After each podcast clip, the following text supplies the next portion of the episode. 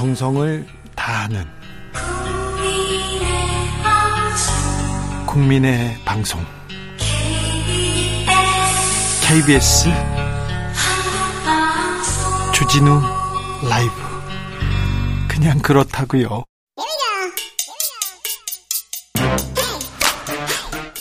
뉴스를 향한 진지한 고민 기자들의 수다 라이브 기자실을 찾은 오늘의 기자는 은지옥이요. 시사인 김은지입니다. 추석 어떻게 보냈습니까? 네, 그래도 좀 쉬었습니다. 쉬었어요? 네, 네. 어디 다녀오셨어요? 아, 그냥 예. 네. 시집살이 했어요? 네, 아니요, 그러진 않고요. 네. 네. 네. 그랬어요? 네, 네. 그만 물어볼게요. 네. 왜 이렇게 당황하고 그러세요? 이 소중한 시간에 또 이런 사적 이야기를 할 필요는 없지 않나 하는 생각이 들었어요. 네, 어떤 뉴스부터 가볼까요? 네, 검찰에 대한 신뢰도가 극과 극으로 나뉘었습니다. 극과 극이라니요? 네, 시사인에서 신뢰도 조사 매번 추석 즈음에 하고 있는데요. 추석 때 합니다. 네, 지난주에는 현직 대통령 신뢰도를 전해드린 바가 있는데 이번에는 정부기관 신뢰도를 전해드리도록 하겠습니다. 그럴까요? 정부 기관 중에 어떤 기관이 신뢰받고 있습니까? 어떤 기관이 또 불신을 받고 있나요? 네, 이제 모두에서 검찰 이야기를 했으니까 검찰 이야기를 좀 먼저 드리면요. 총점이 10점 만점에 이번에 3.66점 나왔습니다. 그러니까 낮은 점수이기도 한데요. 가장 눈에 띄는 것은 지지 정당에 따라서 검찰 신뢰도가 극명하게 나뉜다라고 하는 지점인데요. 저희가 오랫동안 이 조사를 해왔는데 이러한 경향성은 올해 가장 두드러지고 있습니다. 2022년 민주당 지지자들에게는 검찰 신뢰도가 10점 만점에 1.68점이고요. 어, 그리고 국민의힘 지지자는 6.29점입니다. 그러니까 양당 국민... 지지자 사이의 점수 차이가 4점이 넘게 나는 것이죠. 국민의힘 지지자들은 절대적으로 검찰을 신뢰하고 민주당 지지자들은 검찰을 불신하는군요. 네, 사실 이러한 경향들은 이제 문재인 정부 들어가면서 조금씩 벌어지기 시작했던 것들이 있는데요. 아, 그렇군요. 근데 흥미로운 지점은 문재인 정부 전반기에는 국민의힘 지지자들의 검찰에 대한 신뢰도가 더 낮았습니다. 그러니까 국민의힘 지지자가 검찰을 좀 더 신뢰하지 않고 민주당 지지자들이 좀 더 신뢰하는 경향성이 있었는데요. 그때 적폐청산하고 또 뭐 검찰에서 굉장히 수사를 열심히 했죠. 윤석열 한동훈 검사가 그때는 민주당 지지자들이 네 네, 이제 그런데 기점이 2020년 양당 지지자들이 주는 점수가 바뀌게 되는 것들이 있고요. 네. 그 이후부터는 작년에도 민주당 지지자보다 국민의힘 지지자가 검찰을 조금 더 신뢰했었는데 이번에는 작년에는 1점 차이, 예, 이번에는 심지어 4점 이상의 차이가 나고 있다. 이렇게 보시면 됩니다. 2020년부터 이렇게 확 바뀌었군요. 다른 기관 신뢰도는 어떻습니까? 네, 이제 저희가 9개 기관을 신뢰도 조사를 하거든요. 네. 국회를 비롯해서 검찰, 법원, 국세청, 감사원 이런 곳인데요. 국회가 그 중에서 가장 낮습니다. 국회가 네, 3.32점이고요. 아니 국회의원들이 뭐 일 안 하고 맨날 싸우기만 하니까 그렇죠. 네, 게다가 저희가 이제 조사했던 그 시점이 모든 정당, 원내 정당이라고 할 수 있는 국민의힘, 민주당, 정의당 모두가 비상대책위원회를 하고 있는 말 그대로 비상 상황이었었거든요. 네. 뭐 스스로 만들었던지 아닌지든지 가네요. 그러다 보니까 좀 신뢰도가 낮았다라고 볼 수 있고요. 자, 이그 신뢰도가 가장 높은 기관이 어디입니까? 질병관리청입니다. 질병관리청 1, 2점. 예. 예, 그 다만 어, 가장 높다고는 할 수 있지만요. 작년에 비해서는 1.57점이 낮아졌습니다. 정은경 전 청장이 계실 때는 굉장히 국민의 신뢰도가 뭐 높았죠. 그리고 네, 지금도 높은 편이라고 할수 있는데요. 예. 그래도 예. 이제 하락폭이 가장 크다라고 할 수 있고요. 그 다음에는 국세청이 보통 구간인 5.03점, 감사원 4.4점, 경찰 4.39점, 대법원 4.26점, 국정원 4.07점. 입니다. 그리고 음. 검찰, 국회 이렇게 되고요. 감사원이 많이 떨어지고 있군요. 네. 네. 조사 개요 좀 말씀해 주세요. 네, 시사인에서 의뢰했고요. 케이스탯 리서치가 실시한 여론조사입니다. 2022년 8월 19일부터 21일 전국 만 18세 이상 남녀 1,005명을 대상으로 유무선 RDD 병행 전화 면접 조사 실시했습니다. 네. 응답률은 10.1%, 표본 오차는 플러스 마이너스 3.1% 포인트, 95% 신뢰 수준이고요. 자세한 내용은 중앙 선거 여론조사 심의위원회 참조하시면 됩니다. 다음 뉴스로 가보겠습니다. 네, 디지털 성범죄 피해자 지원센터를 늘리겠다. 라는 윤석열 대통령 공약이 있었거든요. 지금 디지털 성범죄 피해자 지원센터는 전국에 전국에 통틀어서 세 곳뿐입니다. 네, 서울, 인천, 경기 이렇게 있는데요. 네. 날이 갈수록 심각해지고 있기 때문에 그러니까요. 네, 이러한 디지털 성범죄에 대응하기 위해서 피해자 보호를 하기 위한 중요한 국가기관이다. 이렇게 볼 수 있는데요. 이제 성범죄에서도 디지털화 되는 것도 있고요. 디지털로 가면 피해가 엄청나게 커지거든요. 그러니까 대비를 해야 되는데. 네, 그래서 윤 대통령도 대선 공약 때 이런 것들 늘리겠다. 전국적으로 설치하겠다라고 했는데요. 네. 결국 설치하기 위해서 핵심이라고 하는 것은 예산. 이라고 할 수 있죠. 예산 네. 얼마나? 네, 그런데 이제 정부가 편성한 내년도 예산안을 보면요. 센터 증설 관련 예산이 하나도 반영되어 있지 않다라고 경향신문이 보도했습니다. 아이고, 공약은 발표했는데 이거 방향 좋았는데 예산이 하나도 반영되지 않았으면 그냥 공약인가요? 네, 이제 특히 여성가족부 산하 기간이기 때문에 혹시나 여가부 폐지 계획과 맞물려서 이 당초 예석했 예상에 약속했던 지원이 이제 증설되는 게 물거품 되는 게 아니냐 이런 지적 나오고 있습니다. 뭐 일리가 있네요. 그런데 좀 자세히 좀 살펴봐야 되겠습니다. 이 디지털 성범죄 심각합니다. 네, 이제 최근에도 이 기간의 중요성이 다시금 부각이 된 사건이 있었는데요. 네. 제2의 엠번방 사건이라고 할 수 있죠. 아까도 뭐 군인이 애인의 동영상을 이렇게 유포해가지고 실형받은 뉴스 전했어요. 이런 뉴스 많아요. 이런 네. 사건 너무 많습니다. 범죄입니다. 그걸 범죄죠. 명확하게 인식을 해야 되는데 네? 범죄 가해자의 처벌뿐만 아니라 피해자 보호도 굉장히 중요한 이슈이지 않습니까? 그렇죠. 그리고 사이버상이 이렇게 유포되면 빨리 가서 지워야 될 거 아닙니까?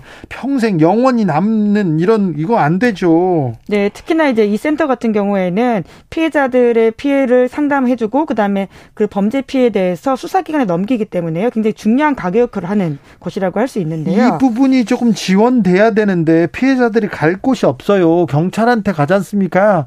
수사가 잘 안 됩니다. 안 되고 너무 오래 걸리고요. 그러니까 좀 지원센터 좀 필요한데. 네, 게다가 이제 작년에만 하더라도 이 건수가 가장 많이 접수된 피해 유형으로 보면 유포 불안이라고 해서 유포하겠다라고 하는 네. 상대방에 대한 불안감이 가장 많은 어떤 피해 유형이라고 할 수 있고 그다음에 협박과 이거 관련된 사건이에요. 네, 불법 촬영, 유포, 예. 유포 협박 이런 것들이 있다라고 하고요. 예. 실제로 이제 여가부에서는 지자체와 협의해서 센터 늘려가도록 노력할 예정이다라고 하고 있는데 예산이 없다라는 게 가장 큰 문제라고 볼 수 있고요. 다만 이러한 디지털 성범죄 지역 특화 상담소라고 하는 것에 대해서는 좀 확대하겠다라는 이야기를 하고 있습니다. 상담소 지원센터에서 일하는 분들 이분들 좀 전문직이어야 될 것 같고요. 좀 음, 정규직이어야 할 것 같다는 생각이 듭니다. 네, 처우가 또 중요한 부분 일 수 있습니다. 왜냐하면 이분들은 피해자를 상담할 뿐만이 아니라요. 동영상 삭제 지원하는 일을 하고 있다라고 그러니까요. 하거든요. 네. 그런데 이분들이 지금 이제 업무 건수를 보면 직원 1인당 1년에 한 4,300여 개를 삭제하고 있다라고 합니다. 그리고 점점 그 피해 영상물들이 늘어나고 있기 때문에 그런 처우 개선이 좀 중요하지 않나라는 지적들이 나오고 있는데요. 특히나 이제 이 법인이 출범하기 전이었던 2018년 19년 같은 경우에는 직원 전부 다가 비정규직이었다라고 합니다. 아이고. 이제 그러다 보니까 근데 결국 이것도 예산 문제이거든요. 예. 그래서 여가부 관계자들도 예산이 수반돼야 되는데 이제 기재부와 계속 협의를 하고 있고 내년에도 올해보단 정규직 좀 더 늘리겠다 이렇게 설명하고 있다고 합니다. 조금으로는 안 될 것 같습니다. 좀 많이 늘려야 될 텐데 기재부와 계속 협의 중이고 내년은 정규직을 3명 더 늘릴 예정이라고 이렇게 여가부에서 얘기했다는데 3명으로는 안 될 것 같은데 이런 데는 돈을 좀 쓰셔야 됩니다.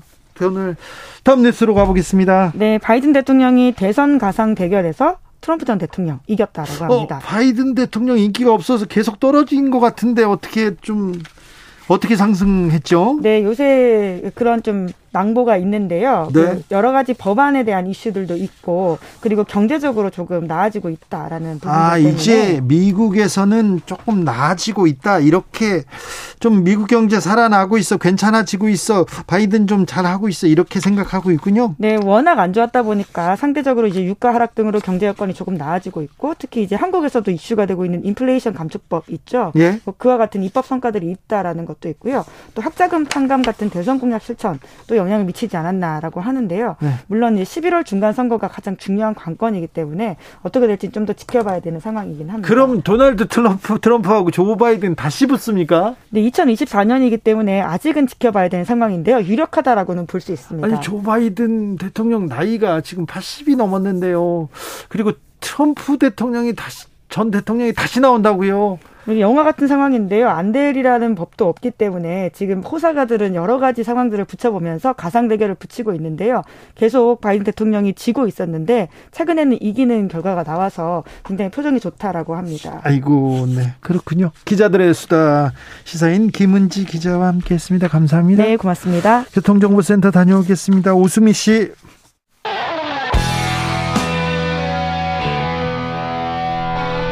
스치기만 해도 똑똑해진다. 드라이브 스루 시사 주진우 라이브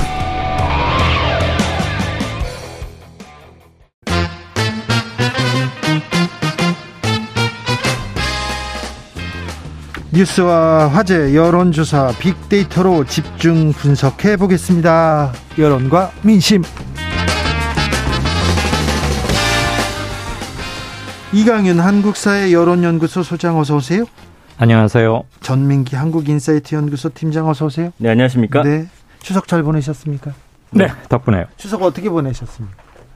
집에 있고 방송 조금 하고 네. 뭐 그랬습니다. 추석 때도요. 네. 전민기 팀장님. 저도 뭐 양가 왔다 갔다 하고. 네. 예. 근데 이제 분위기가 좀 바뀐 게 예.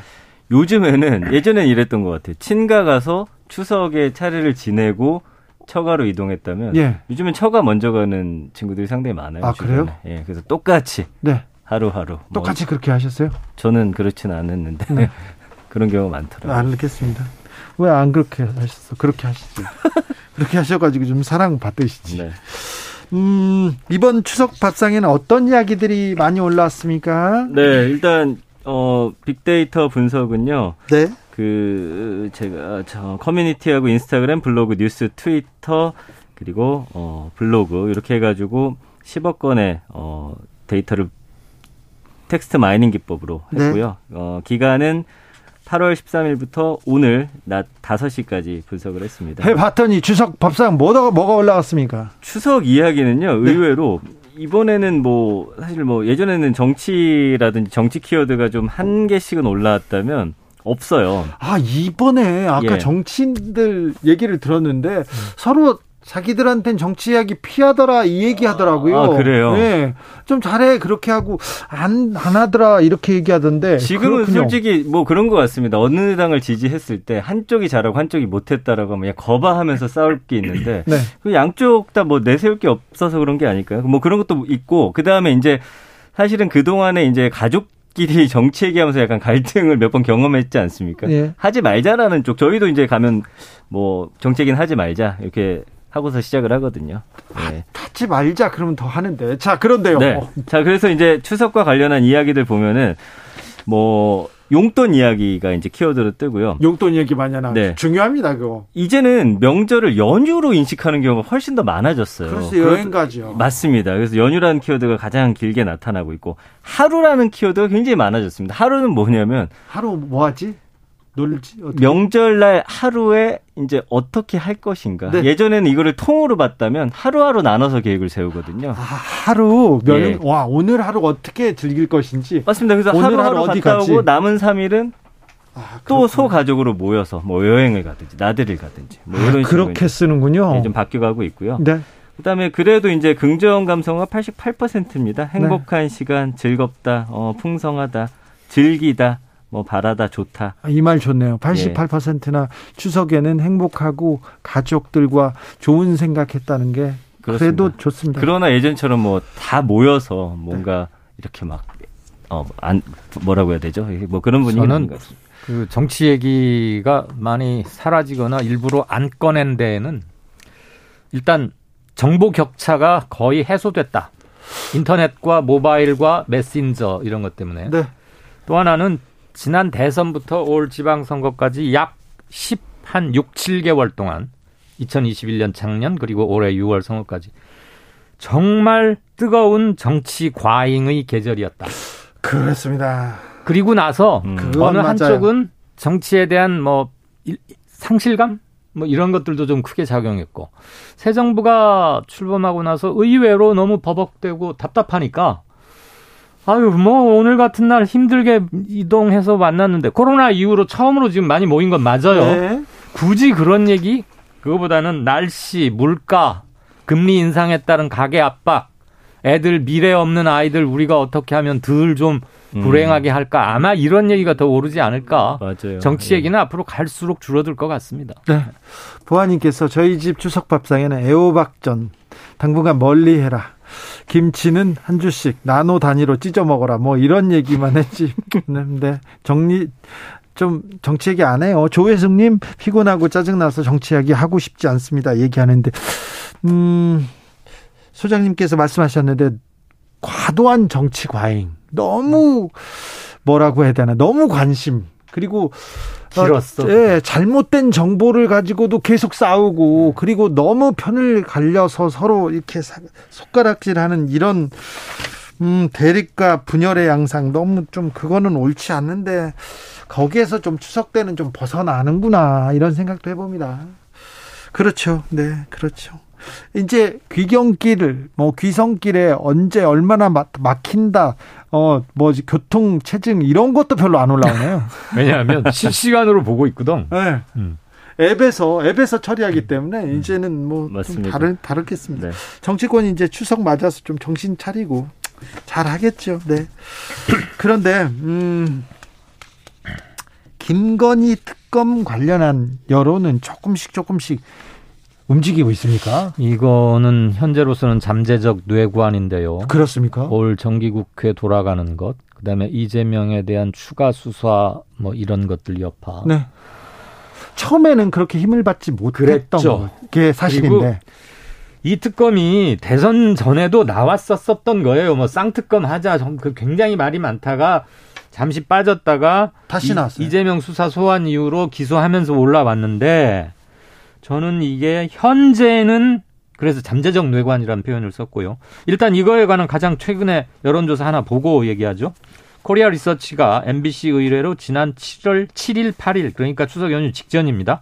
전국 1,001명 대상으로 조사했는데 김건희 특검 필요하다. 62.7%. 60%가 넘으세요. 100명, 어, 10명에 6명이 넘습니다. 필요 없다. 32.4%. 대통령 국정 지지도 긍부정하고 약간 비슷한 양상이에요. 아, 그렇군요. 그, 김 여사의 허위 경력 의혹 등에 대한 경찰의 무혐의 처분이 있었지 않습니까? 네. 이거에 대해서는 경찰 수사가 좀 불공정한 거 아니냐. 그런 응답이 64.7. 공정하다 그 정도면 24.2% 이렇게 나타났습니다. 예. 어, 자세한 그 특검이 네. 현실화되기는 많은 난제가 있습니다. 그렇죠. 물론 패스트 트랙을 태우면 되긴 하는데 그것도 네. 꽤 시간이 걸릴 뿐더러 고려해야 할 요소가 굉장히 많고요. 대통령의 거부권 행사도 변수 중에 하나가 될 것이고 만약에 거부권을 한다고 했을 때 국회의 대응도 변수가 있기 때문에 지금 이 단계에서 특검이 뭐 현실적인 상수로 놓고 말하기는 힘든데 국민들은 이런 생각을 가지고 있다는 것은 참고로. 최선상 중앙선거 여론조사 심의위원회 홈페이지 참조하시면 됩니다. 네. 예전에 빅데이터로 볼때 네. 김건희 여사의 부정적인 데이터는 그렇게 높지 않다 이렇게 말씀해 주셨는데요. 맞습니다. 근데 점점 부정적으로 이렇게 가고 있습니까? 그럴 수밖에 없죠. 사안이 그러니까. 근데 언급량이 한 달 동안 3만 9천 건이니까 네. 글쎄요. 아주 뭐 온 국민이 네. 관심 갖고 있다고는 할 수 없을 것 같아요. 네. 10만 건 이상이 돼야 됩니다. 네. 네. 그런데 이제 일단은 그 연관어들을 보면은 주가 조작, 검찰, 수사, 특검 요런 단어들 보이고요. 광화문과 퇴진이라는 키워드가 새롭게 등장을 했어요. 예. 아, 네. 예, 요런 이제 움직임을 뭐 만들어 보자. 그리고 이제 이재명 음, 의원 이야기도 나오니까 네. 두 가지 사안을 좀 비교하면서 보는 분들이 좀 생기신 것 같고요. 여기에 의혹이라 하면 이제 밝혀지지 않은 것이잖아요. 근데 의혹 있다로 이제 확정해서 말하시는 분들이 조금씩 생기기 시작했고요. 표절 이야기 지금 사실은 좀 더 크게 나오고 있고요. 그 다음에 역풍이다, 불공정이다, 일하지 않는다. 이거 검찰 관련 이야기거든요. 네. 그래서 아까 말씀해 주신 대로 불공정한 수사고 뭐 검찰이 일 안 하는 거 아니냐 이런 단어까지 나오면서 부정이 92%니까요.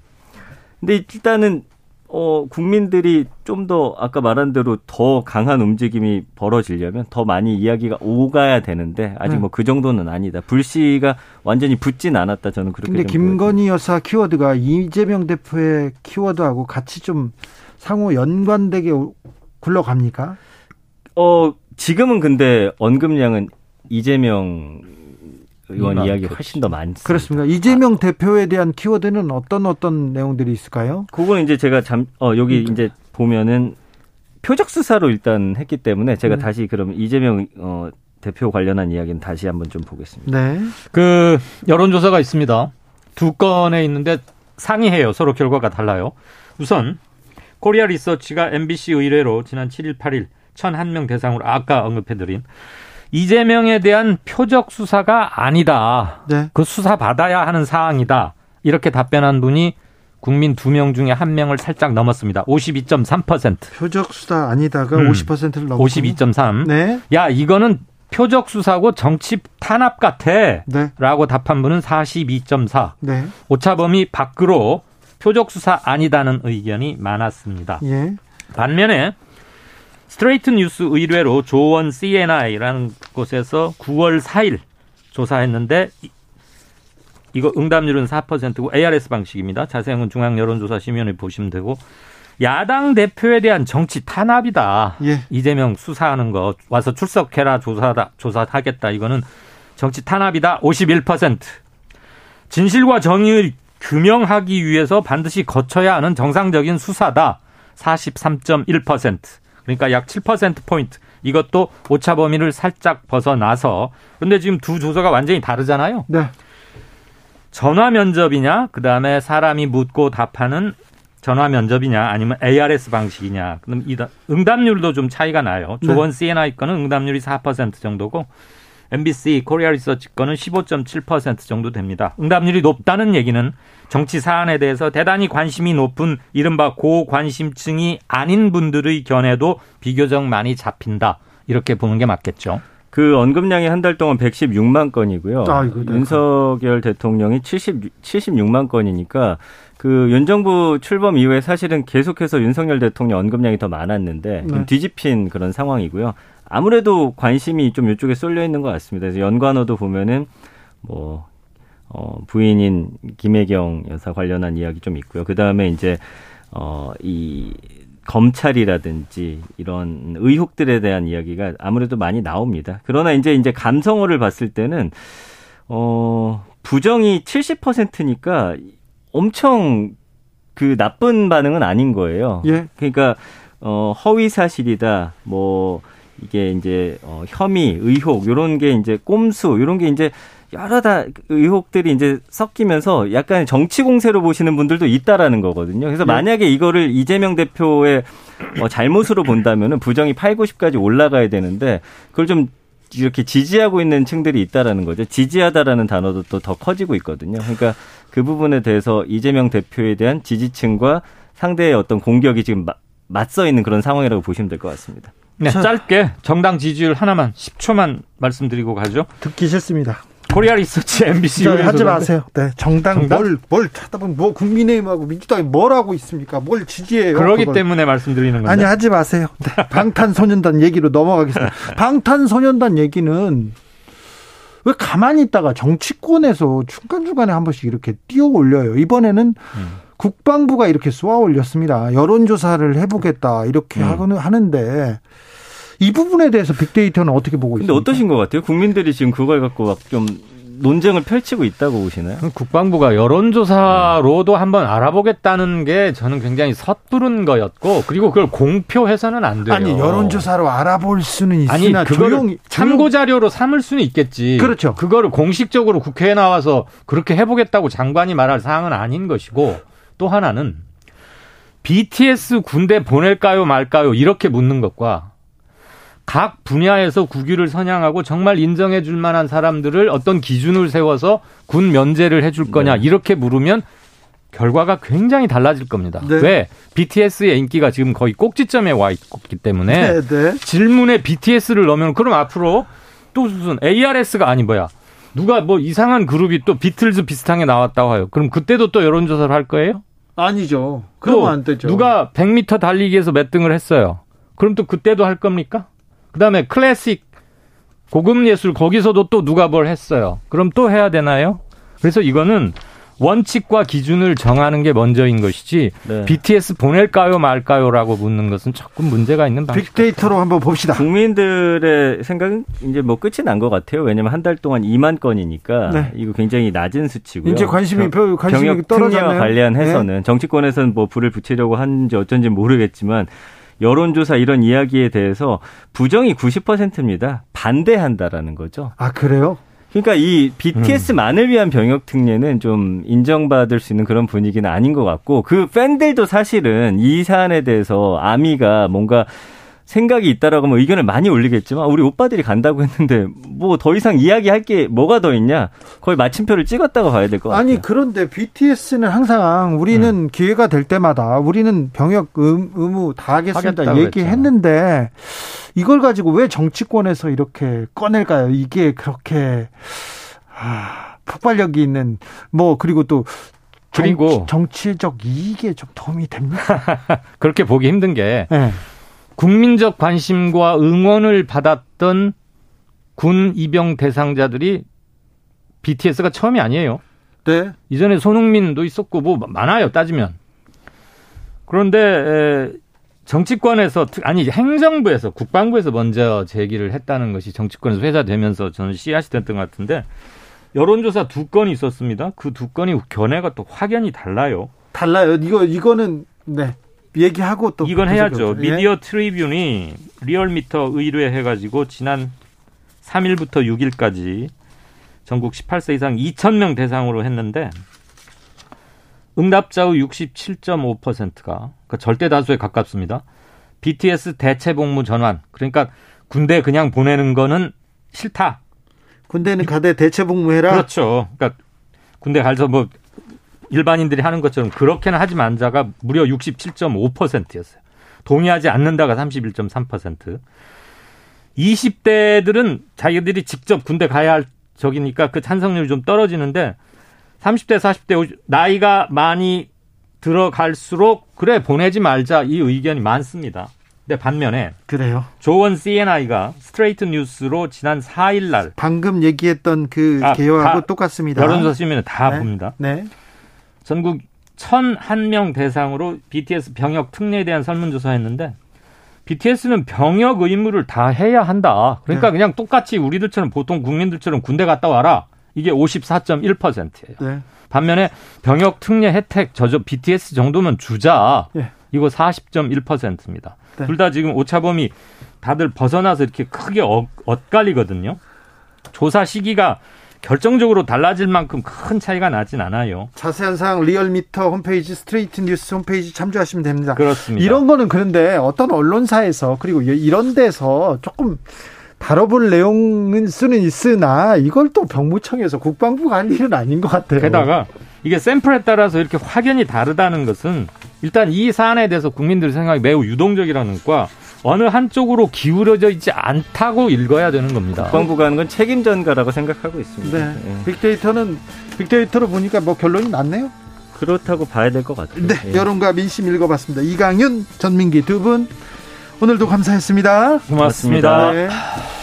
주진우 라이브 여기서 인사드리겠습니다. 오늘 돌발 퀴즈의 정답은 3번 에미상이었습니다. 에미상 주진우였습니다. 저는